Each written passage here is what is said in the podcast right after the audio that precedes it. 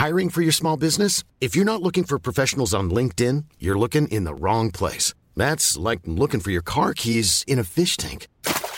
LinkedIn helps you hire professionals you can't find anywhere else, even those who aren't actively searching for a new job but might be open to the perfect role. In a given month, over 70% of LinkedIn users don't even visit other leading job sites. So start looking in the right place. With LinkedIn, you can hire professionals like a professional. Post your free job on linkedin.com slash people today.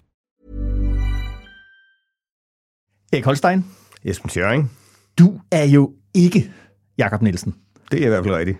Han er i, øh, han er i Bergen på en stor øh, mediekonference, og det opdagede Jakob og jeg vist først øh, begge to i, i starten af den her uge. Og så var gode råd dyre, som man siger. Og så tænker jeg, vi har brug for, vi har brug for old hands, gamle ræve og velrutinerede kræfter. Eller med andre ord, Erik Holstein to the rescue. Erik, øh, du er politisk kommentator her på, på Altinget, Yes. og øh, der var noget, jeg tænkte på i den her uge, fordi jeg har siddet med hovedet begravet i Nina Smits forslag til en, til en reform af ungdoms, øh, ungdomsuddannelserne. Du må jo næsten have gået i folkeskole dengang. Realen var, var levende og virkelig. Jamen, det kan jeg jo ikke øh, helt benægte. altså, hvis man øh, kigger på min øh, dåbsattest og så videre, så vil man jo nærmest sådan, der kunne finde ud af det. Så lige så godt indrømme det. Ja. Men det er helt rigtigt, at, at øh, da jeg er 7. klasse, der blev man jo så øh, delt i, øh, i realen, og så en øh, 8. og 9. klasse. Ikke? Og, øh, Jo. og der, dengang var det jo sådan lidt et, et A- og B-hold. Altså, det, øh, Det var det. det. Det kan man ikke komme udenom. Altså, det, øh, det var øh, selvfølgelig fedest at komme i realen, fordi så kunne man så øh, derfra komme videre til, til gymnasiet. Og sådan. Så det, den vej, man, man gik normalt. Ikke? Jo. Og, hvad, og hvad, hvordan for det? Var, var, du, var du i realen, Erik? Ja, det var jeg. Det var jeg. Ja, det var sådan, der var en, en altså realen, en, en bogligt orienteret linje, der ja. sigtede på, at man skulle på gymnasiet, og så det, man kaldte en almen, ja. en, en, øh, en almen linje, som pegede andre steder hen. Ja, ja okay.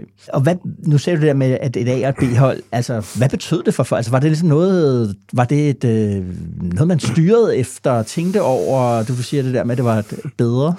Ja, det var det lidt, ikke? Altså, man, øh, altså i hvert fald, hvis man havde nogen som helst boglige ambitioner, så, øh, så gjorde man selvfølgelig umage for at, for at komme i realen nu. Jeg ikke påstå, at jeg går enormt meget ud af min folkeskole. det er måske så meget sagt, men, men altså, det var, det var på den anden side fuldstændig klart, at det var den vej, jeg skulle. Jeg, jeg er totalt håbløs til, til alt praktisk. Altså, det Okay, var der var en katastrofe, hvis jeg var ind som, som tømmer eller sådan.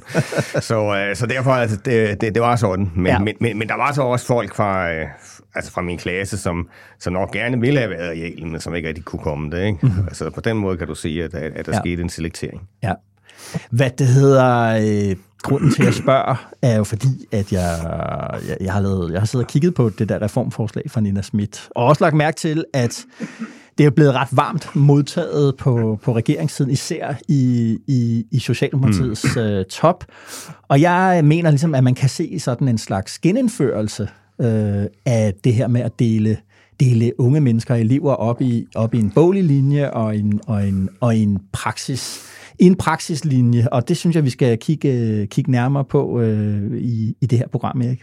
Yes. Og så skal vi også tale om et emne, der sådan går og ulmer øh, mere og mere, både i europæisk politik generelt og i, og i dansk politik, nemlig den her stigende strøm af migranter. Ja. Øh, du har lavet en stor øh, analyse i den her uge øh, af, af, af af det her emne. Hvad sker der med den her politiske øh, med diskussion? Og så skal vi altså også tale om den absolut største personhistorie den her uge. Venstres stresssygemeldte formand Jakob Ellemann Jensen, han meddelte den her uge på Facebook, at han øh, vender tilbage efter øh, sommerferien. Jeg vil gerne nærlæse, hvad det er, han egentlig skriver, og, og sådan øh, lad os også tale om, hvor Venstre er i, i lige i dag med den, her, med den her melding. Er det ikke dagens orden, Erik? Jo, det lyder helt fornuftigt. Velkommen til DKP.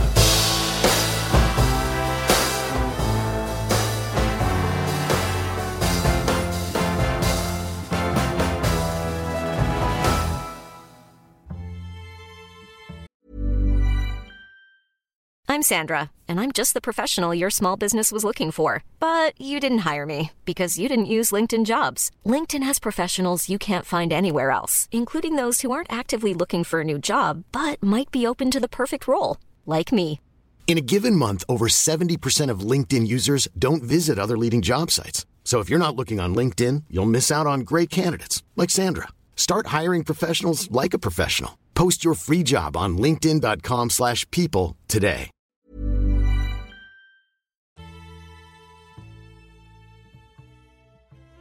Erik, øh, det er jo et, øh, et fast øh, element, inden vi går sådan rigtig i gang med, det her, med den her udsendelse, at vi fortæller om, hvor vi gerne ville have været fluen på væggen hen i politik, fra Vordingborg Kommune til det Hvide Hus. Hvor vil, hvor vil du gerne have været hen? Jamen, så skulle det netop nok være noget i forbindelse med Jakob Ellemann Jensen. Jeg vil godt have været i samme rum som ham, øh, når han beslutter, at mm. han vender tilbage efter sommer. Mm. Altså, øh, det kunne være interessant at høre øh, de overvejelser, der gik forud. Altså, var det noget sådan helt frivilligt? Var det sådan en, en øh, A til søde med, yes, øh, nu går det meget bedre, jeg er klar efter sommer, jeg kommer tilbage? Ja. Eller var det svært imod noget med, at, at, at der er folk, der har ringet til ham og sagt, nu begynder folk i baglandet altså, at, at, at sige, at det, det er måske bedst, hvis du ikke vender tilbage. Altså, ja. du, du, du er simpelthen nødt til at komme med en melding nu. Ja. Det vil jeg godt have hørt. Hvad, hvad var der foregået helt præcis der, før den melding kom, og var det helt tilfældigt, at den melding kom på det tidspunkt? Ja. Jamen, lad, det kan jeg godt forstå. Erik, det, tager vi, øh, det, det går vi dybere ned i øh, øh, senere i programmet. Jeg vil gerne have været i... Jeg vil gerne, jeg vil gerne vælge en fremtidig flue. Øh, På søndag, Erik, der er der mm. valg i Tyrkiet, og jeg vil godt øh, der på søndag sidde inde hos, øh, hos Erdogan. Han har et kæmpe øh, palads, mm. øh, han har bygget til sig selv i, i Ankara. Øh, han er jo gået, øh, Erdogan, fra at være hyldet i Vesten, hyldet i Europa. Øh, en gang talte man helt alvorligt om, hvorvidt øh, Tyrkiet skulle være medlem af, af, af EU.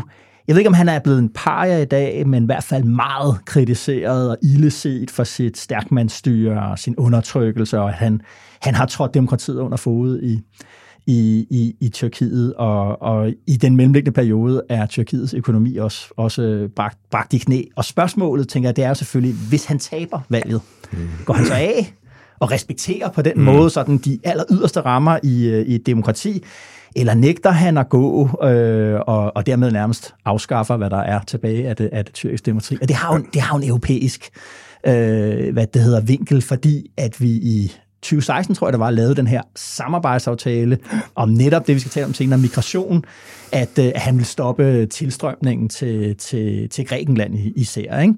Øh, det betalte vi ham en, en frygtelig masse penge for at gøre. Vil han bringe, vil han bringe det i spil, hvis, øh, for at holde sig Ja, det, det, det er dybt interessant, altså, fordi øh, altså, alle søder på, at Erdogan vil bruge alle midler for at blive med magten, og det kan jo få øh, altså, enorme konsekvenser for hele Europa, som du taler om der.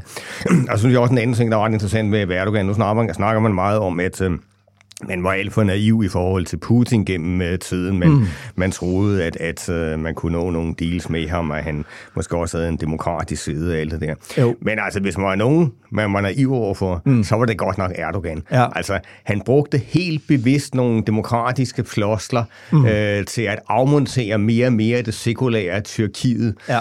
øh, gennem årene. Med klapsalver fra Uffe Ellemann Jensen og alle mulige andre i, i Vesten, der synes at nu fik man endelig en, en demokratisk valgt tyrkisk præsident. Ja. Man overså fuldstændig den der halvdiktatoriske, islamistiske dagsorden, mm. som Erdogan også havde. Mm. Så jeg er også ekstremt spændt på, hvad der sker på søndag, fordi det er åbenbart første gang i rigtig mange år, han er i reelt far for at tabe.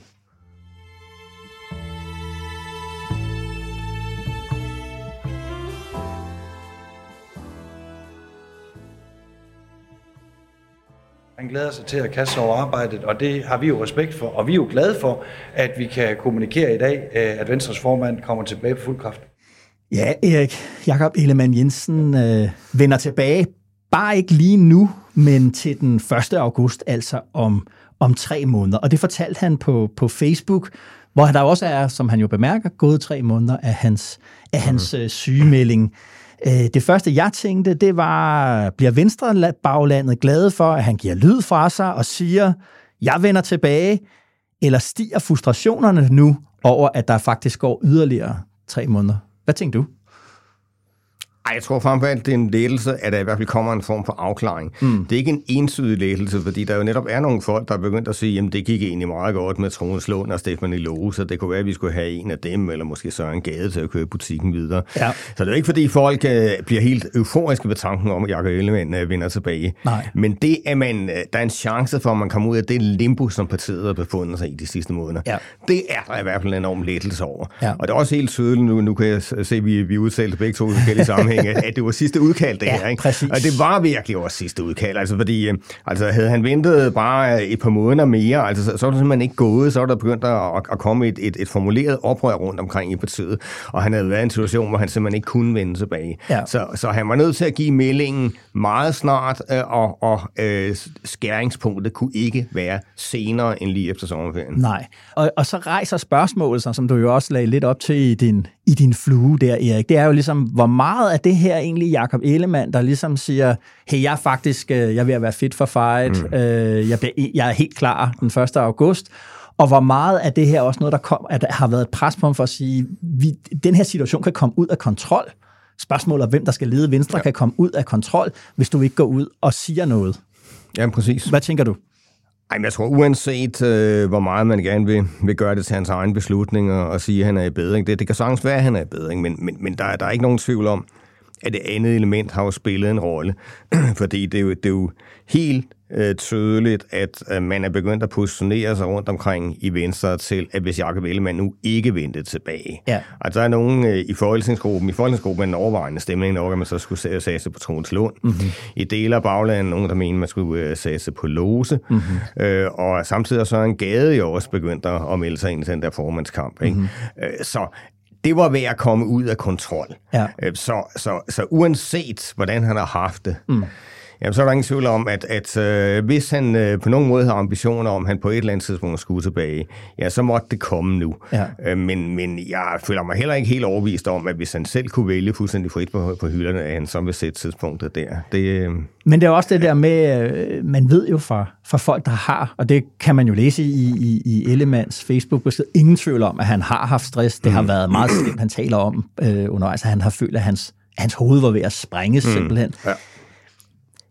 Altså, øh, øh, kan, altså, folk, der håndterer stress, siger, man kan jo ikke sådan sætte en dato på, hvornår du er, hvornår du er frisk øh, i, igen. Og det rejser, altså grund til, at det er interessant at diskutere, det er jo, hvor, hvor sikkert er det egentlig, at han så også vender tilbage? Hvor sikkert er det, at han vender tilbage i fuld, øh, i fuld kapacitet? Øh, det bliver jo selvfølgelig øh, gætterier, Erik, men, men de spørgsmål, de, de, man kan også se her dagen efter, han var ude med det, det begynder jo at pible frem, hvor, hvor fast ligger det her egentlig? Ja, jeg, jeg tror, det er sikkert, at han vender tilbage. Jeg tror, altså, at altså, altså, altså, det skal simpelthen være tale om totalt sammenbrud, hvis han ikke vender tilbage, fordi han har en, en meget stærk pligtfølelse også. Ja. Ja. Jeg føler mig overvist om, at han kommer tilbage til august, og giver det et skud. Ja. Men om, om det så holder, Ja. altså om, om han efter nogle måneder konstaterer, det her, det fungerer ikke, og, og øh, altså mit privatliv er også ved at gå i spåner, fordi jeg slet ikke kan håndtere det her, og, Ja, ja, ja, ja. og jeg bliver alt for stresset af det. Jo. Altså, tror jeg også, han er, han er typen, i modsætning til, til faren Uffe Ellemann, der jo var en hård hund, og ikke rigtig lå sig at gå på af kritik og så videre Jo. så har Jacob Ellemann jo tydeligvis en, en blødere side også, og, mm-hmm. og han har jo også en måske en, en større øh, respekt for øh, sådan noget som familielivet, ikke? At, at, at, at det skal kunne fungere på hjemmefronten, ikke? hvor. Uffe han bare kørte derud af, og så må de hjemmefronten ligesom følge med. Ikke? øhm, men, Ja. men altså, så, så jeg tror, hvis, hvis han konstaterer, Jacob Ellemann, at, at, at han får simpelthen et dårligt liv, hans familie Ja, ja. får ja. et dårligt liv, ved han ja. bliver, øh, bliver ved med at være formand Ja. Så tror jeg, at han trækker stikket Mhm. mm. på et tidspunkt. Så derfor, jo, jeg, jeg føler mig overbevist om, at vi ser ham igen på Christiansborg til, til august, men hvor længe, det, det er virkelig et åbent spørgsmål. Og det, det, det rør, berører jo, øh, Erik, øh, Venstres situation lige nu. Jeg synes, når man taler med, med kilder i regeringen, mm. det, det er en, faktisk en generel bekymring, det der med, hvor, hvordan Venstre har det. Og jeg tænker, det er, når han vender tilbage, altså... Han vender, altså den periode, han har været syg, har jo været den, det har været en meget kritisk periode for Venstre. Man slugte alle de kameler, man selv havde trukket af stallen op igennem øh, fra 2019 til 2022, slugte man en for en. Og så er han væk, når den der historiefortælling om, hvorfor er det nu egentlig, at Venstre er med i den her regering, der er, han, der er formanden væk. Og i stedet, så har det, i stedet for har det været Troels Lund især, og, og også Stefan Lose, som skulle tegne, forklare, hvorfor det var, at man var med i den her, i den her regering. Hvis han så vender tilbage, Erik, så vender han jo tilbage på, og tænker jeg også for vælgerne, lidt i sådan en nulpunkt, altså forbunden af, af bjerget. Ja. Altså man skal vel huske på, at det folk forbinder lige nu med øh, Jakob Ellemann Jensen, det er, at han er væk med en stresssygemelding. Han har ingen politiske resultater, han har ingen fortælling at, at, at stå på. Nej, det er helt rigtigt. Altså, det, det er stresssygemeldingen, og så det, at han gik i regering med Mette Frederiksen, ja. efter uh, hele valgkamp at have uh, forsvoret, at han vil gøre det. Ja. Det er de to ting, man forbinder med om for alvor. Og det er selvfølgelig, altså det er jo et forfærdeligt uh, udgangspunkt, der er, ikke, når man jo. er venstreformand. Men, men du, uh, du uh, antyder noget andet, som, som, som jo også er interessant, det der med, at, at, uh, at det er et problem for regeringen som sådan. Altså, det, det er jo ikke sådan, øh, som man så i, i Blark-regeringens tid, eller i, i den der øh, dysfunktionelle Torning-regeringens tid. Det er jo ikke sådan, at at øh, hvis det går dårligt på Venstre, så sidder Socialdemokraterne øh, ind og senere og gnider sig i hænderne og synes, det er helt fedt, og nu kan vi rulle dem over. Ja. Sådan har det jo virkelig været med en række andre regeringer, men her, altså, så meget må man jo sige, de har stadigvæk sådan et, et intern sammenhold på, på ja. topplan, ja. Øh, som er altså forbavsende i betragtning af, hvor hårdt de har stået over for hinanden. Men, ja. men, men det, det er virkelig mit indtryk, at det er reelt. Det, det er ikke bare noget spændende, man, man bliver puttet på. Så kan man diskutere, hvor langt det går ned, og, og det dækker jo slet ikke de, de forskellige partiers vælgerbaser. Mm. Men ikke desto mindre, det er i toppen, altså i toppen af Socialdemokratiet, der vil man også være interesseret i, at, at, at Venstre øh, kommer nogenlunde på fod, øh, så regeringen ikke som sådan bliver øh, fuldstændig øh, destabiliseret. Øh, så, så der er nogle elementer der, der også er lidt spændende. Ja, og, og, og den der, netop den der, altså nogle gange så taler de jo, de jo stadigvæk taler med den der, at det er så fantastisk at sidde og arbejde sammen mm. med gamle fjender. Øh, men meget af den der kærlighed centrerer sig jo om, om Troels Lund Poulsen. Han har jo fået, en, altså hans rebranding i socialdemokratiske kredse er jo mm. uforligneligt der nærmest øh, sådan, altså, så, så langt man nu kommer med kærlighedserklæringer i politik, men det ja. er det jo. Ja. Og det siver helt ned, jeg talte med en kilde i, i AIA, altså Socialdemokratiets analyseafdeling, mm. og de var også helt, altså Troels Lund var en, var en, en helt fantastisk og professionel, dygtig uh, politiker, mm. synes de en del af det her spørgsmål er jo også, når med Ellemann og vender tilbage, ikke vender tilbage, det er jo ligesom, hvorvidt Socialdemokratiet og, og den øvrige regering øh, egentlig ser Truls Lund Poulsen som, som den egentlige leder af, af Venstre. Ham, man skal tale med for at få ja. være sikker på, at aftalerne, altså for, for at indgå aftaler, lave aftaler, være sikker på, at de holder. Hvad, hvad tænker du? Nu man sige, nu nu er Troels jo altid været utrolig vigtig bag facaden. Ja. altså, han, han har jo altid uh, skulle, skulle kunne nikke ja til de forskellige aftaler, ikke? Og man, man kan jo også huske altså, forskellige episoder, ikke? Hvor, hvor Troels ligesom har taget styringen fra, fra Jacob Ellemann, altså allerede før sygemelding. Mm. Ikke? Altså, der var den der ret bizarre episode der i valgkampen, spørgsmål om, hvis uh, Støjberg ja. kunne blive minister eller ej, ikke? Ja. Og, og Ellemann, han mumler et eller andet blommet, ikke? Og, og Troels Lund går ind ikke? med den der, uh, det Jacob mener, det er, at, at selvfølgelig selvfølgelig kan hun det. Ikke? Ja, ja, ja, øh, det var sådan nærmest en ydmygelse af Jacob ja. Ellemann. Så ja. Troels har altid været utrolig stærk, når det kom til stykket, men det er selvfølgelig kommet til det andet niveau nu. Ja fordi han også har haft en formelle ledelse.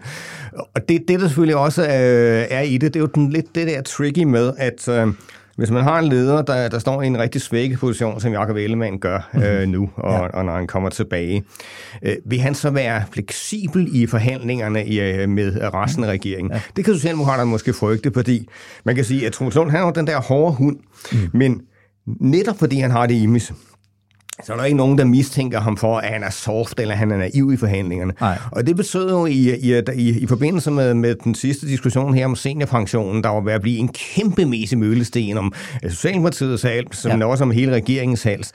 Jamen, der var Troels Lund jo faktisk i stand til at flytte sig, ikke? Og, og også markere, okay, når, når det er så stort problem for, primært Socialdemokraterne, måske, måske også en vis grad for os, ja. jamen, så finder vi noget mere fleksibelt på det der. Ja, ja, ja. Og hvordan havde Jacob Ellemann, en svækket Jacob Ellemann, hvordan havde han reageret mm. i en tilsvarende situation? Han følte, han var nødt til at stå fast, fordi han skulle markere, at, at øh, ja. jamen, altså, han lå sig ikke rulle over, sådan som alle øh, gik og sagde, han blev. Ikke? Ja. Og det er jo sådan nogle dynamikker, der er interessante at se, når han vender tilbage. Mm.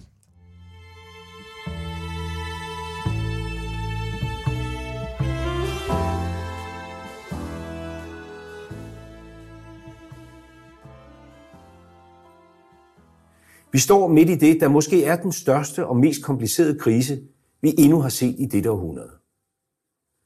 Den måde, vi håndterer krisen på, vil få afgørende betydning for Danmarks fremtid. Vi kan ikke åbne Danmark for alle. Vi kan heller ikke vende ryggen til at hygge os i smug. Jeg vil kæmpe for at lede Danmark gennem migrations- og flygtningekrisen på en måde, så vi kan kende vores land, mens krisen står på, og genkende det når vi er igennem. Ja, vi har måske øh, glemt flygtningekrisen, som Lars Løkke Rasmussen her taler om i sin nytårstale fra, fra 2016, dengang han var, han var statsminister. Den mest, beskrive, øh, mest præcise beskrivelse af flygtningekrisen, jeg kan huske, det var det, som den øh, bulgarske filosof og prominent analytiker hos European Council on Foreign Relations, ham der hedder Ivan Krastev, han sagde, at flygtningekrisen i Europa var lige så forandrende øh, politisk forandrende for os, som 9-11 havde været for, for, for mm. USA. Altså at vores verdensbillede og vores selvopfattelse øh, led sådan grundlæggende, et grundlæggende skred og, og blev grundlæggende forandret. Nu begynder man så her i, i, i 2023 rundt omkring, også på Christiansborg, at tale om en mulig genudsendelse af, af den her krise. Og det har du øh, øh brugt en del tid på her de sidste, den sidste uges tid. Mm. Erik, hvad, mm. hvad, hvad er det, der foregår lige nu? Og der foregår flere ting, men altså det, det, det, sådan, de ydre omstændigheder er jo, at presset på Europas grænser øh, vokser ja. enormt kraftigt igen. Ja. Øhm, altså man forventer jo, at der kommer over en øh, million øh, asylansøgere og migranter til, til Europa. Øh, I det her år? I det her år, ikke? Ja. Altså, og, og det... Øh, det vil være det største tal siden øh, 2015. Ja. Og specielt i, i lande som Italien og Østrig, ja. der, der er der sådan været kommet, kommet fuldstændig ud af kontrol. Ja. Øh, og, og der spørger man jo sig selv, de forskellige lande der, hvad, hvad gør man så for at håndtere den der situation? Og der er jo sådan øh, fundamentalt forskellige veje til det. Ikke? Der har man EU-kommissionen på den ene side, der går ind for en anden fordelingsmekanisme, at, ja. at uh, vi skal tage, hvis i Nordeuropa, en række af de der flygtninge og migranter, der kommer til Italien. Ja. Men, men det er der meget stor modstand imod i, i brede dele af EU. Mm-hmm. Og det hænger jo sammen med, at man er bange for, at hvis der kommer sådan en ordnet fordeling af flygtningene, så bliver smertesærsen også mindre, og så vil Europa samlet set tage, komme til at tage langt flere flygtninge og migranter end ellers. Ikke? Ja.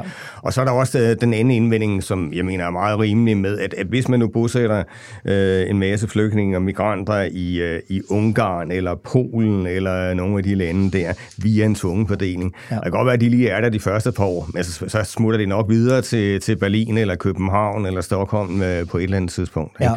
Så, øh, så det er heller ikke rigtig nogen varig løsning sådan en fordelingsmekanisme. Og overfor mm-hmm. det så står sådan andre former for restriktive øh, ja. tiltag. Ja. Og der er jo blandt andet øh, den der danske øh, Rwanda-model. Der, ja, ikke? Som vi jo næsten havde glemt at kørt ud ja. på, øh, på lageret for politisk dødfødte idéer. Ja, altså, det, altså, man, altså faktisk var regeringen jo kommet overraskende tæt på at få den implementeret. Den forrige S-regering. Den forrige S-regering, ja. ja ikke?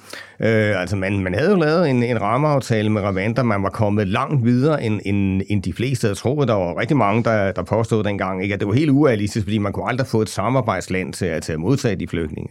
Okay. Men det lykkedes så faktisk. No. Men men, øh, men så blev det så mere eller mindre parkeret i forbindelse med en ny regering, eller i hvert fald lagt ud i et europæisk spor, ja. øh, blandt andet på grund af, af Lars Løkke, der ikke var særlig begejstret for det, og fordi man gav nogle indrømmelser til radikale i regeringsbehandlingerne. Jo. Men nu begynder der så at komme lidt skred i det på europæisk plan. Ikke ja. nødvendigvis i forhold til Rwanda-modellen, men selv den begynder der at komme større opbakning til. Ja. Blandt andet den øh, svenske statsminister, den nye svenske statsminister. Som var over besøg Mette Frederiksen, var det sidste uge? Ja, ja. ja præcis. 14 dage siden, tror ja, jeg, ikke? Hvor, hvor, hvor de... Øh, øh, altså hvor emnet for mødet simpelthen var udlændingepolitik, ikke? Ja. Og, og var det jo sådan været vendt totalt på hovedet i forhold til for 20 år siden, ikke? Hvor, hvor der var heddervridende danske humanister, der sagde, at de ville flytte til Sverige, fordi de havde en anstændig udlændingepolitik og så videre, ikke? Jo.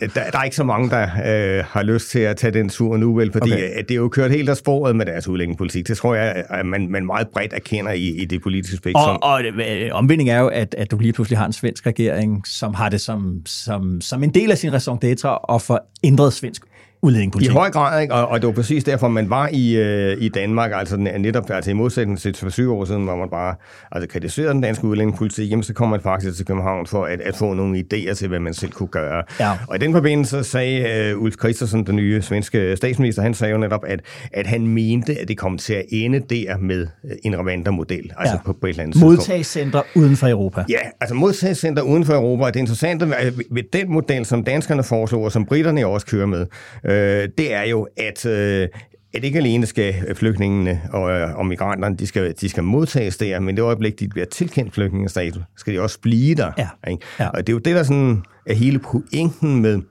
med den der model, fordi så siger man, jamen så vil øh, selve tilskyndelsen til at, at tage ja. Øh, farlige bådture over Middelhavet til Europa, den vil forsvinde. Ikke? Ja. Øhm, og så den sidste ting, man måske skal nævne, det er, at det også begyndt at rykke i, i Storbritannien. Storbritannien havde jo lavet det samme, stort set samme model som i Danmark. Ja. Øhm, og de var, havde et fly pakket med asylansøgere, der skulle vandre der i øh, sidste forår. Ja. Men det blev så stanset af de øh, britiske retsinstanser i sidste øjeblik, ja. nærmest på landingsbanen. Ikke? Jo. Og, men, men der, der forventer man en afgørelse i løbet af maj og senest juni måned, en mm. endelig afgørelse ved de der britiske instanser. Der er man relativt optimistisk i den okay. britiske regering om, at man får lov til at sætte en skravant. Ja. Så det kan være, at britterne kommer i gang med den model, før nogle andre gør det. Mm-hmm. Men det kan jo også skabe skred i nogle former øh, for, for EU-lande. Ikke? Og de lande, som øh, Danmark har jo ligesom, er jo i sådan en form for udlændingepolitisk alliance i, i, ja. i EU. Det nye er selvfølgelig, at svenskerne øh, er med der, de østeuropæiske lande, Italien øh, er med. Ja. Så er der den gamle øh, drivende øh, akse Erik, i, i EU, Tyskland og, og, og Frankrig. De er indtil videre imod ja. øh, det her. ikke. Øh, og der tænkte jeg ligesom, øh, hvis man har hørt Macron tale og se, hvad han har skrevet også, øh, altså, der tænker jeg, at ud af de to, der er det altså Frankrig har, det, det tror jeg meget handler sådan en, det der selvbillede omkring, at man er det land, hvor menneskerettighederne ligesom blev indstiftet og indskrevet. Mm. Øh, omvendt, så er Macron jo blevet en hardliner over de år, ja. han har været præ- præsident, og hele hans tænkning omkring det, han kalder strategisk autonomi, tænker, der, er ikke, altså, der skal ikke ændres så meget i den, eller der kan, altså, den er meget fin overensstemmelse mm. med en idé om hårde, hårde, endnu hårdere ydre grænser til EU, ja. og, og muligvis også sådan en, et center. Men tyskerne, ja, mm det er, de, de har det rigtig, rigtig, rigtig slemt med, med det her. Ikke? Og der tænker jeg på, Erik, altså, de sidste 10 år har været meget omvæltende for sådan nogle grundpiller i, et sværpolitiske grundpiller i, i, i Tyskland. Ikke? Altså, et var selvfølgelig, at der overhovedet opstod et sådan et mm. øh, nationalkonservativt øh, nyhøjre parti mm. som AFD, det havde man jo forsvoret kunne ske, at man havde sådan indrettet ja. hele den politiske kultur på, at det skulle ikke kunne ske. Så er der jo noget andet, øh, det har ikke noget at gøre med, med migration, det har noget at gøre med, med fælles gæld i EU. Det her var at tyskernes præmis for at sige ja til, at vi fik en fælles mønt, det var, at der ikke skulle kunne blive indstiftet EU-fælles gæld efter mm. covid, så, så man alligevel havnet der. Og så, så sådan noget spørgsmål om pacifisme, altså Ukrainekrigen har mm. gjort, at tyskerne lige pludselig, det talte vi meget om for nogle, for nogle måneder siden, hele der Zeitenwende, at nu tyskerne lige pludselig begynder at opruste militært, engagere sig militært for milliarder af, af, af euro. Det går lidt træt indimellem med at få sendt nogle kampvogne afsted, men der sker jo rigtig meget.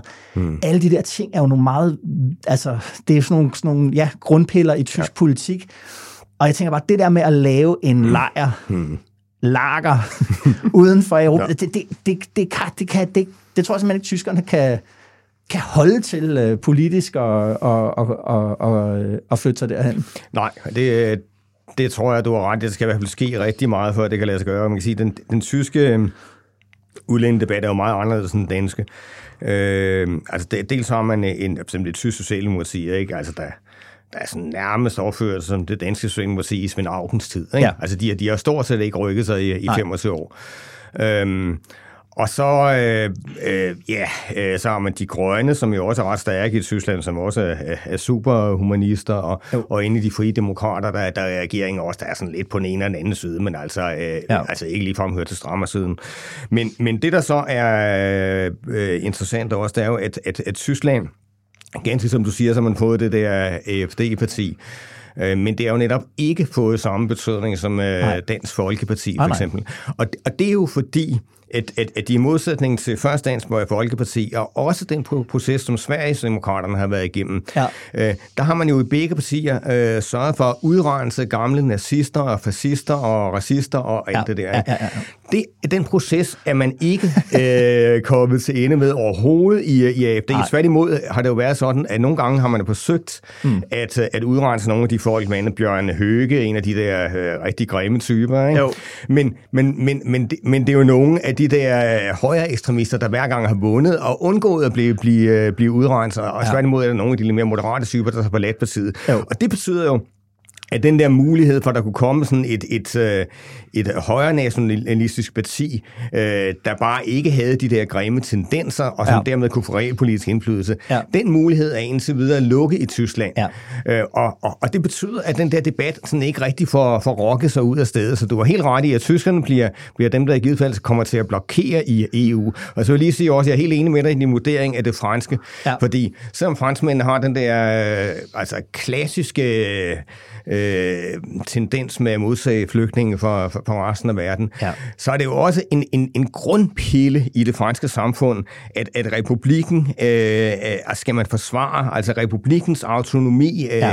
republikens enhed skal man forsvare. Ja. Og der er det jo, man begynder at sige, det er det, Macron har været meget ude, men han har talt om islamisk separatisme. Ja at der er dele af det muslimske øh, parallelsamfund, der tror republikens enhed. Ja. Og det vil man ikke finde sig i Frankrig. Nej. Så Frankrig kan måske rykke sig. Tyskland, der, det er jeg helt enig, det, det bliver næsten umuligt. Men, men jeg tænker også, der er jo vel også et eller andet sted hen et ægte sådan substantielt spørgsmål nede i den, i den tyske position, og det er jo ligesom at, at spørge sig selv, er, er, er lejre uden for Europa egentlig en løsning på migrations problematikken, eller er det, som jeg tror, du, du også øh, sagde før, eller er det noget, vi laver sådan af signalpolitiske grunde? Altså, lad være med at, at prøve at komme til Europa, for I kommer alligevel ikke ind.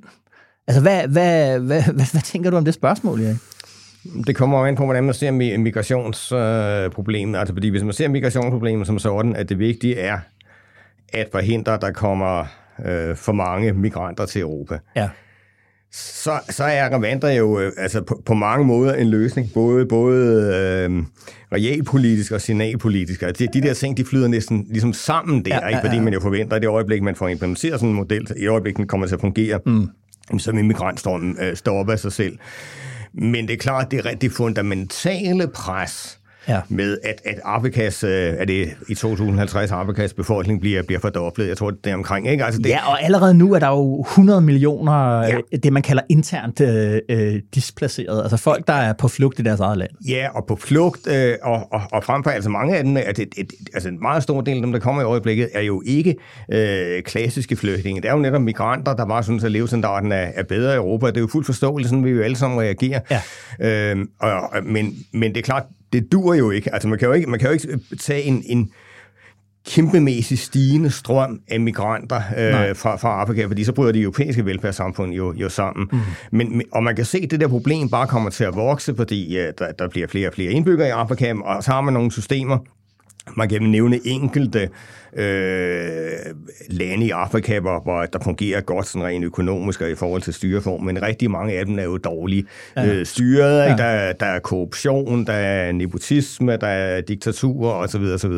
Øh, så, så det er et kontinent, øh, som øh, desværre ikke kører øh, særlig godt, øh, mm. sådan generelt set. Øh, og derfor kan man jo sige, at det der med en ravanderleje, det, det løser jo ikke nogen af de problemer. Der skal man jo have fat i, i nogle andre redskaber med nogle bedre handelsaftaler i forhold til, øh, til Afrika for eksempel. Ikke sørge for, at folk får et, en, en mulighed for en anstændig levestandard ja. der, hvor, hvor, hvor de bor. Måske også i en periode, altså øh, en, en, en større udviklingsbistand. Det, ja. det, altså det, man har jo snakket om Martianplan til, til Afrika. Det kan være, at man skal have fat i den type redskaber ja. for at løse nogle mere grundlæggende problemer. Mm. Ja, præcis. Og så synes jeg, der er et andet, så er der et andet argument, som jeg også selv øh, går og tænker meget over. Det er sådan et slags glidebane-argument. Det er, jeg synes, at vi er ved at gøre migration, det er ved at flytte sig fra en, at være inde i sådan en humanitærpolitisk øh, ramme til at blive en mere og mere sådan sikkerhedspolitisk øh, ramme. Ikke? Og hvis man, hvis man altså, hvis, og det synes jeg, det er det, det lejerne på en eller anden måde er en institutionalisering af, og der tænker jeg bare, at det kan jo også være en del, og det synes jeg også er en reel indvending fra sådan en, en tysk position at sige, det er, Jamen, hvis vi først gør migration til et sikkerhedspolitisk spørgsmål, så er der bare helt andre ting, man lige, der lige pludselig bliver legitime at gøre ultimativt, Erik. Så er det jo at svare militært på migration. Altså, hvis man føler, at vi, nu kan vi ikke, altså nu står vi i, i sådan en os og dem situation, øh, så, så, så har man lige pludselig militære svar. Og der, der, der, tænker jeg, så kommer vi tilbage til noget af det der, øh, som Lykke talte om, i det der klip, jeg spillede før, er vi så overhovedet os selv? Øh, er, er, er, er vi overhovedet europæere, sådan som vi opfatter vores egne idealer, dem vi allerhelst vil, gerne vil være i verden, hvis vi, hvis vi lige pludselig sender jægerfly på, på vingerne for at, at bremse migration? Jamen det er klart, det, det, det er jo nogle øh, nærmest eksistentielle spørgsmål selvfølgelig, ikke? Men, men, men altså, omvendt må man jo også sige, at, at øh, der er jo bare altså en, real, en realpolitisk øh, virkelighed, som, som, som jo altså overtrumfer alt andet, når det kommer et stykke. Du kan se, altså, ja. det er jo ikke kun Europa, der har de problemer. Altså helt aktuelt, mens vi står og taler, der er præsident Biden jo alle. Han har jo placeret soldater ved den amerikanske grænse, eller ja. grænse til Mexico, ja. fordi der er et kæmpemæssigt migrantpres, der er ophobet der. Øhm, og, og selvom jeg tror ikke, øh, man kan være i tvivl om, at Biden øh, på mange måder er meget humanistisk øh, indstillet, men altså, øh, man, øh, altså heller ikke der kan man jo klare en ukontrollabel strøm. Mm. Man er nødt til at gøre et eller andet, og, og, og det er jo så, altså de der soldater i første omgang skal de øh, jo heldigvis ikke bruge våben, men, men ultimativt, det er jo altså bevæbnet, ikke? Jo. Og, det, og det, det er jo ikke noget tilfælde, man sætter soldater til grænsen. Mm. Så, så det er jo den situation, man selvfølgelig risikerer inde i, ja. øh, hvis man ikke finder nogle mere holdbare løsninger til at give folk øh, et alternativ til, til at migrere. Mm. Øh, så jeg tror, man er, altså, Realpolitisk er man nok nødt til at gøre en kombination af begge dele, altså bruge nogle rimelige øh, hårde metoder for at, at få kontrol med grænserne, men altså samtidig altså i den grad forstærke øh, bestræbelserne på at, øh, mm. at, at hjælpe folk øh, i, i, i deres lande, og også give dem nogle, altså, som sagt, nogle langt mere fortlagtige handelsaftaler af den slags, fordi et af de steder, hvor man med, med rette, synes jeg, kan, kan beskylde Europa og hele den vestlige verden for at svigte øh, den tredje verden, jamen det er jo fordi, man, man altså mange år har købt øh, deres råvarer alt for billigt, man har lavet importrestriktioner i forhold til en række af deres produkter og den slags der. Ikke? Altså, øh, det duer jo ikke. Der, der, der, der er man nødt til at, at, mm. at, at ændre politik og, mm. og, og, og spille helt anderledes færre og, og acceptere, at man måske også går ned i levestandard i, øh, i en del af den vestlige verden, mm. ikke? Øh, for at, at øh, få øh, Afrika og andre kontinenter mm. øh, op på et fornuftigt niveau. Og så er der også bare den der helt uh, realpolitiske, sådan, uh, næsten sådan uh, Christiansborg-taktiske, det man jo frygter uh, både i Venstre og i Socialdemokratiet, det er, at hvis befolkningen og vælgerne får et indtryk af, at der mm. ikke er styr på det her, så har man øh, gødet øh, jorden for for konkurrerende partier på, på, på højrefløjen, og at man altså, havner i en ustabil øh, politisk... At man mister magten, øh, ja. simpelthen. Og det er jo det der, igen og igen taler man om, se til Italien, ikke? Altså, hver femte år kommer der et, et, et nyt øh, højrepopulistisk øh, parti, Melonis, øh, er, er det seneste skud på, på, på stammen. Der er endnu mere ekstremt, der foregår, ikke? Ja, ja, det det, det, det, de, øh, det, det, de øh, er, er, siger. Siger også ligesom, altså, altså for at, at fastholde øh, de etablerede øh, partiers øh, greb om magten, så er man, så er man ligesom nødt til at tænke, hvad skal man sige, nyt på, på området. Ja, Jamen det, det er der ikke nogen tvivl om. Og det er også derfor, jeg tror, hvis vi vender tilbage den der Ramenta-model, der jeg tror på et eller andet tidspunkt, der tror jeg faktisk, at der bliver øh, etableret noget i den stil. At der er i hvert fald nogle lande, der vil gå sammen om, at, om at, at, øh, at prøve den model af. Mm. Øh, fordi altså, det er et af de eneste bud, der er kommet på, hvordan man kan få standset den der migrantstrøm. Og man kan jo også sige, hvis man tager det sådan i, i EU-sammenhæng, altså den der meget kritik, hæftige kritik, der har været af det, ikke? det er jo rigtigt nok, ja, ja, når man snakker om lejre, det, det, lyder, det lyder virkelig ikke rart, og det, det er det jo sådan set heller ikke. Men, men hvis man sammenligner med det, som, som EU praktiserer i dag, mm. og spørgsmålet er altså, hvad der er værst, ikke? fordi i dag, der er det jo sådan, at, at, at selv sådan meget øh, humanistisk indstillede øh, europæiske regeringer, øh, de sætter jo kiggerne på det blinde øje, når de, når de ser på, hvilken metode man, man bruger for at holde migranter og flygtninge ude. Ikke? Men man øh, har jo et tæt samarbejde med den libyske kystvagt, for eksempel, ja. som jo øh, er kendt for også at overlevere nogle af de migranter, man, man, man så fanger. Dem giver man videre til nogle af de libyske militser, der holder dem i slavelignende lejre, altså mm. noget, der er, er langt, langt værre end det, man kan forestille sig at vente. Ja. Så, så det er sådan lidt, øh, altså man kan også sige, at nogle af dem, øh, der bliver holdt tilbage i Erdogans Tyrkiet, hvor godt har de det lige, når det kommer til stykket. Mm. Ikke? Øh, så det, man har sådan lidt en holdning med, ja, altså man skal helst ikke sådan formelt involveres i noget med, med etableringen af nogle lejre i EU-regi, mm. men så længe det er nogle andre, man betaler for at gøre det beskidte arbejde, så er det sådan set okay.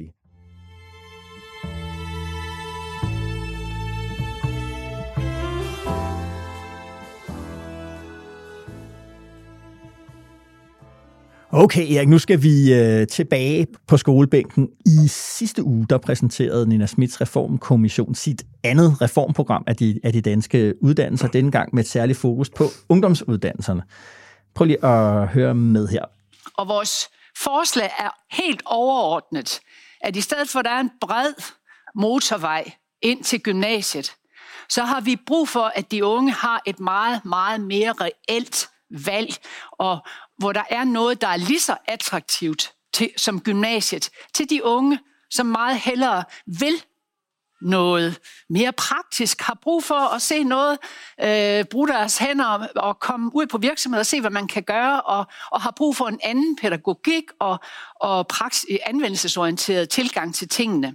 Ja, symbolikken i, at øh, Nina Schmidt og Reformkommissionen havde taget opstilling på et øh, værksted på øh, en erhvervsuddannelse til det her pressemøde, den, var, den kunne man lige få, få øje på. Det helt centrale forslag, det var, øh, som man også siger her, en ny praksisnær ungdomsuddannelse efter 9. klasse. Den hedder HPX, højere praktisk eksamen, og den skal ligge som sådan en parallel til, til gymnasiet for dem, der ikke er så akademisk orienteret. Og den idé, den har man i regeringen, særligt Socialdemokratiet, været været meget glade for øh, til, til alting, der sagde øh, Mathias far. Jeg er enig i meget af det, der relaterer sig til folkeskolen, blandt andet i forhold til erhvervspraktik og praktiske fag i, i udskolingen.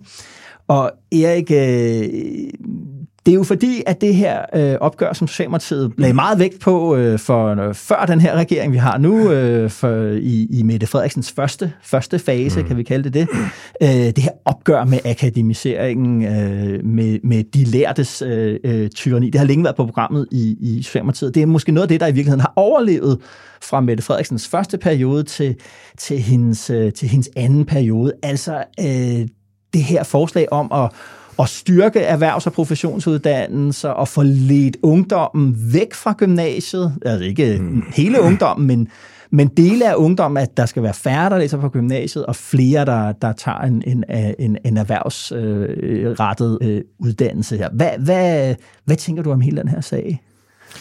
Jamen, det er jo helt rigtigt, at, at øh, det er et absolut kernepunkt for Socialdemokraterne, hvis man skal finde sådan en rationel regering til, eller en, undskyld, en, en rationel grund til den her øh, øh, spøjs sammensatte regering rent faktisk blev dannet, ja, så er det måske lige præcis øh, det her uddannelsesområde. Ja. Fordi der var analysen i Socialdemokratiet, det var bydende nødvendigt at få lavet en, en sådan helt gennemgribende reform af det område, ja. og man frygtede, at man ikke kunne få øh, Venstre og Konservative og de andre borgerlige partier med, hvis de var opposition, ja. og man var også sikker på, at det var noget, som øh, i hvert fald radikale og enhedslisten aldrig nogensinde ville time ind i. Ja. Øh, så derfor skulle der dannes en regering over midten, så man kunne få den der reform øh, skibet af. Det er i hvert fald en del af forklaringen. Ja. Ikke? Ja. Øh, og så er det jo selvfølgelig, synes jeg, delvis rigtigt, at det er overlevet i, øh, i den nye regering. Øh, om ind, altså synes jeg, man må tilføje, at kommunikationen så er, er blevet meget mere sløret. Ikke? Fordi altså, at Tesfaye, Kåre Dybvad og de andre var, var krystalklare i deres argumentation omkring ja. det der øh, tidligere. Og nu er det sådan, kommer det igennem øh, Christina Elunds lever, ikke? Altså, og, og, der får det altså noget anden drejning også, fordi Moderaternes øh, attitude, det er, den er ikke den samme som Socialdemokraterne. For Moderaterne, der er det mere noget med noget arbejdsudbud, der skal sikre sig alt det der. Ikke? Jo. Øh, så derfor bliver det sådan noget lidt mudret noget, og det betyder for eksempel, at, at da man øh, fremlagde en, en anden del af denne reform, øh, nemlig omkring de højere uddannelser, ja. kandidatuddannelser ja. og alt det der, øh, der gik der simpelthen mudder i kommunikationen, øh, fordi at, at så blev det en diskussion om, om øh, et år eller to år i kandidatuddannelser osv., og det ja. var det i og for sig var en biting i forhold til den store tegning. Ja. Men det er rigtigt, at det er en helt, helt afgørende øh, ting, og, og man kan sige, hvis ikke denne her regering får øh, lavet øh, den der gennemgribende reform, altså hvis den ikke gør det alene af den grund, må man så sige, at den har været en fiasko, fordi ja. altså, det, det, det skal den, det er simpelthen bare en bunden opgave at få det øh, skibet af. Det jeg så sad og kiggede på, Erik, det var, at der, der, jeg synes, der runger sådan et meget stort uh, historisk sådan uh, eko her. Fordi det, man foreslår her, det er jo, at, at man laver en, en ny sådan institutionel infrastruktur, som opdeler unge mennesker i, øh, i en boglig linje, der sigter mod gymnasiet, og en praksisnær, som de kalder det. Jeg elsker det, elsker det ord. En linje, der skal lede ungdom ind på erhvervs- og, og, og professionshøjskolerne. Det var derfor, jeg spurgte om det der med realen ja, ja. der i, i, i, i begyndelsen af programmet, øh, fordi jeg ser at det er en tilbagevenden til det, man gjorde op med i 1975, øh, da man lavede den sådan, øh, en af de der helt store folkeskolereformer. Den blev jo ikke bare, den blev ikke bare afskaffet af en eller anden socialdemokratisk øh, undervisningsminister, den blev afskaffet af Rit Bjerregaard. Mm.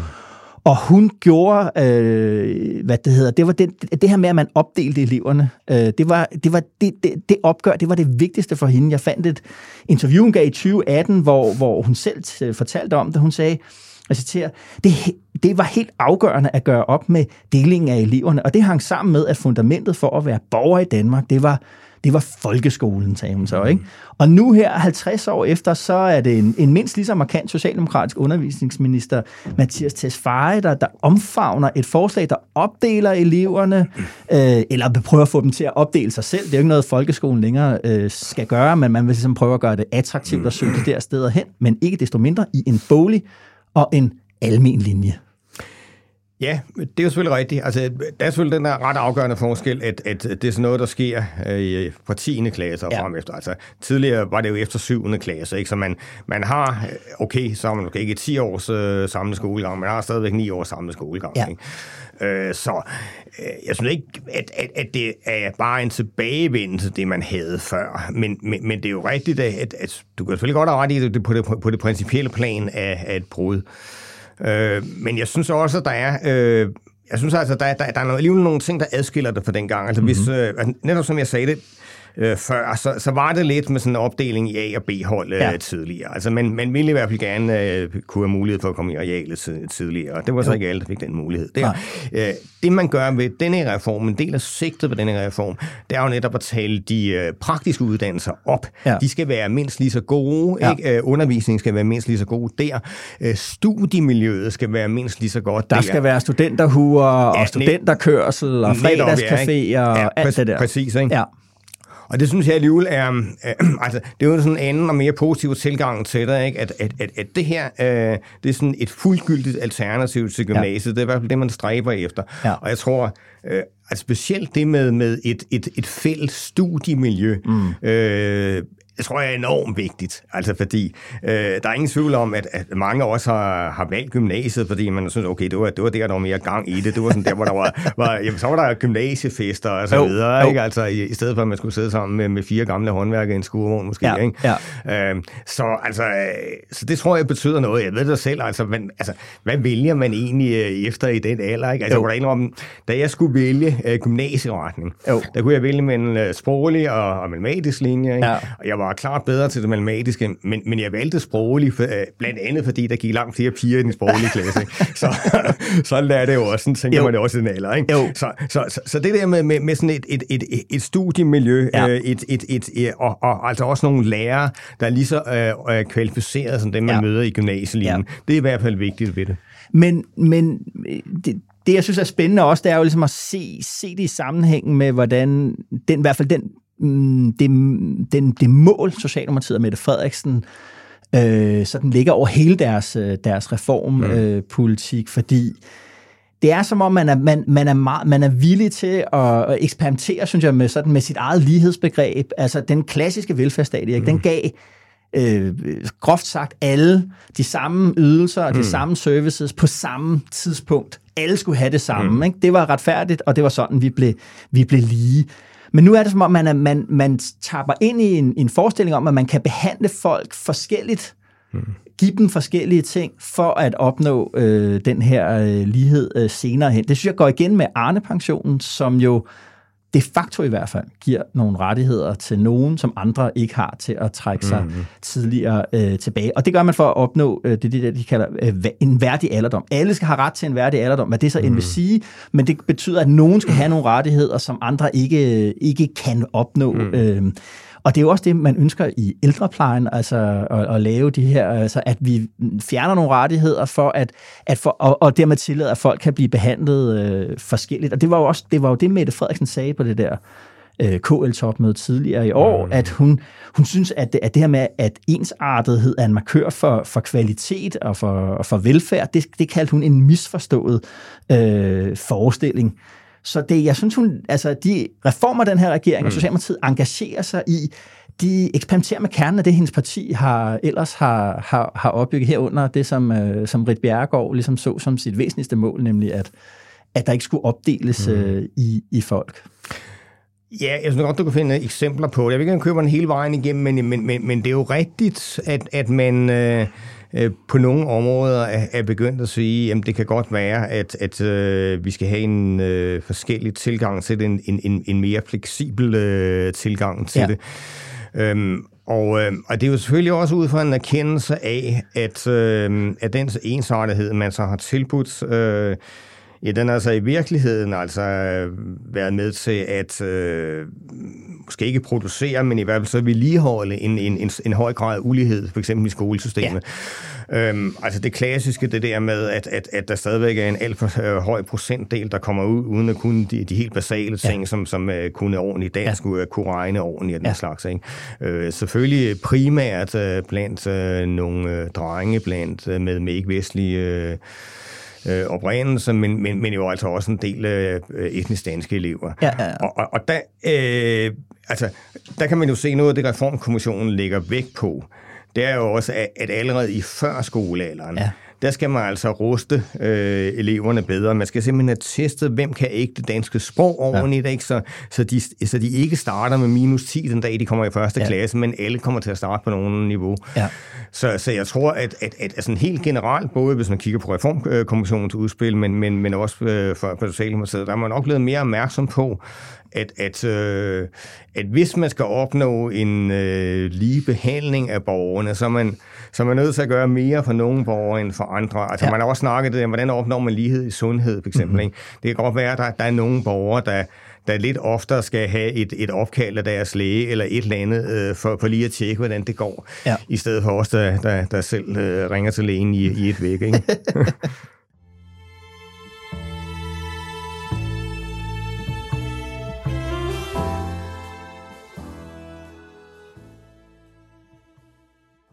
Erik, det var det. Har du, øh, har du weekendplaner? Ikke? Og her vil jeg lige indskyde, at, øh, at en gang så var Jakobs øh, weekendplan at købe en støvsuger, så, øh, så vildere behøver det ikke at være. Det lyder overfisende. øhm, jeg skal faktisk lave noget, noget arbejdsmæssigt i en af dagene. Jeg skal der i, i morgen. Lørdag? Ja. ja. Ja, lørdag, ja. Der holder, der holder Fri Grønne, de holder deres landsmøde. Uh. Øh, og de tumlede ud af Folketinget der øh, ved valget. Men øh, de, øh, de prøver sig igen. Ja.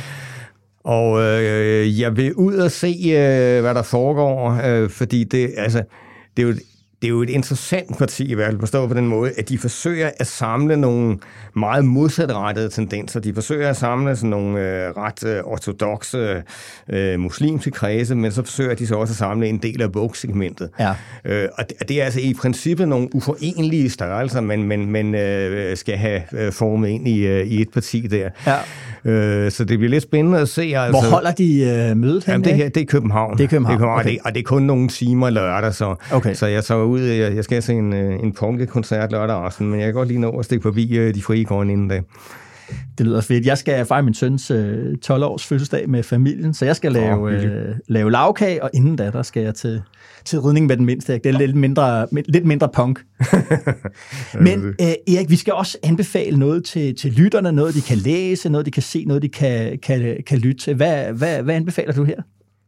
Jeg har faktisk øh, begyndt at gense øh, en af mine absolut øh, favoritserier på, på Netflix. Ja. Øh, den, der hedder Black Earth Rising. Nå. En fantastisk serie faktisk. Øh, okay. Sådan en politisk thriller. Mm-hmm. Jeg tror, en 8-10 afsnit, øh, der har baggrund i, øh, i folkemordet i Rwanda, og som ah. også øh, fortæller noget om de der stormagtsimplikationer, der er. Altså, hvor, hvor franskmænd jo alt for lang tid støttede den der morderske Hutu-regering, ja. øh, fordi den var frankofil, ikke? Og, og englænderne havde en anden indfaldsvinkel end nogle andre interesser. Aha. Og det er en, altså, den er ufattelig godt kreeret sådan uh, spændingsmæssigt med de politiske intriger. øhm, det er nogle fantastiske skuespilpræstationer. Ja. Og så er der også, altså, du ved, nogle af de der engelske serier, øh, hvor altså, dialogerne er der bare kælet for. Ikke? Ja, det, er sådan, ja, altså, øh, det, det er sådan med understatements og sarkasmer og alt muligt. Og det, ja. det er sådan virkelig, øh, virkelig elegant lavet. Nå. Så den, øh, den er jeg gået i gang med at se øh, endnu en gang. Anbefaling givet, øh, givet videre. Så vil jeg anbefale en bog. Den var den, jeg talte om før, nemlig Ivan Krastes øh, lille og, og letlæste bog, Efter, Efter Europa. Det er en, en, en virkelig god og meget tankevækkende bog. Den prøver at spørge, hvad EU egentlig er og skal være det øjeblik, vi ikke længere bare kan regne med, at EU fortsætter sådan i al evighed og bare øh, og vi ikke længere bare kan basere os på, at, at Europa sådan er lige med fred og fordragelighed mm. og velstandsstigninger og åbne ydre øh, grænser. Det er en, en, øh, en, en virkelig god bog. Spændende. Erik Holstein, politisk kommentator her på Altinget. Tak fordi du vil komme mig til undsætning her i DK Pol. Ja, tak. Og som altid også tak til dig derude med DK Pol i ørerne. Vi er uendelig taknemmelig for, at du vil bruge din vigtigste ressource, nemlig din opmærksomhed på os. Maja Sofie Simonsen, hun producerede denne episode af Dekopol med vanlig snille og tæft, og vi spillede klip fra TV2, DR og Statsministeriet. Mit navn er Esben Schøring, og jeg er politisk redaktør her på Altinget, og jeg ønsker dig og dine en god weekend og god weekend.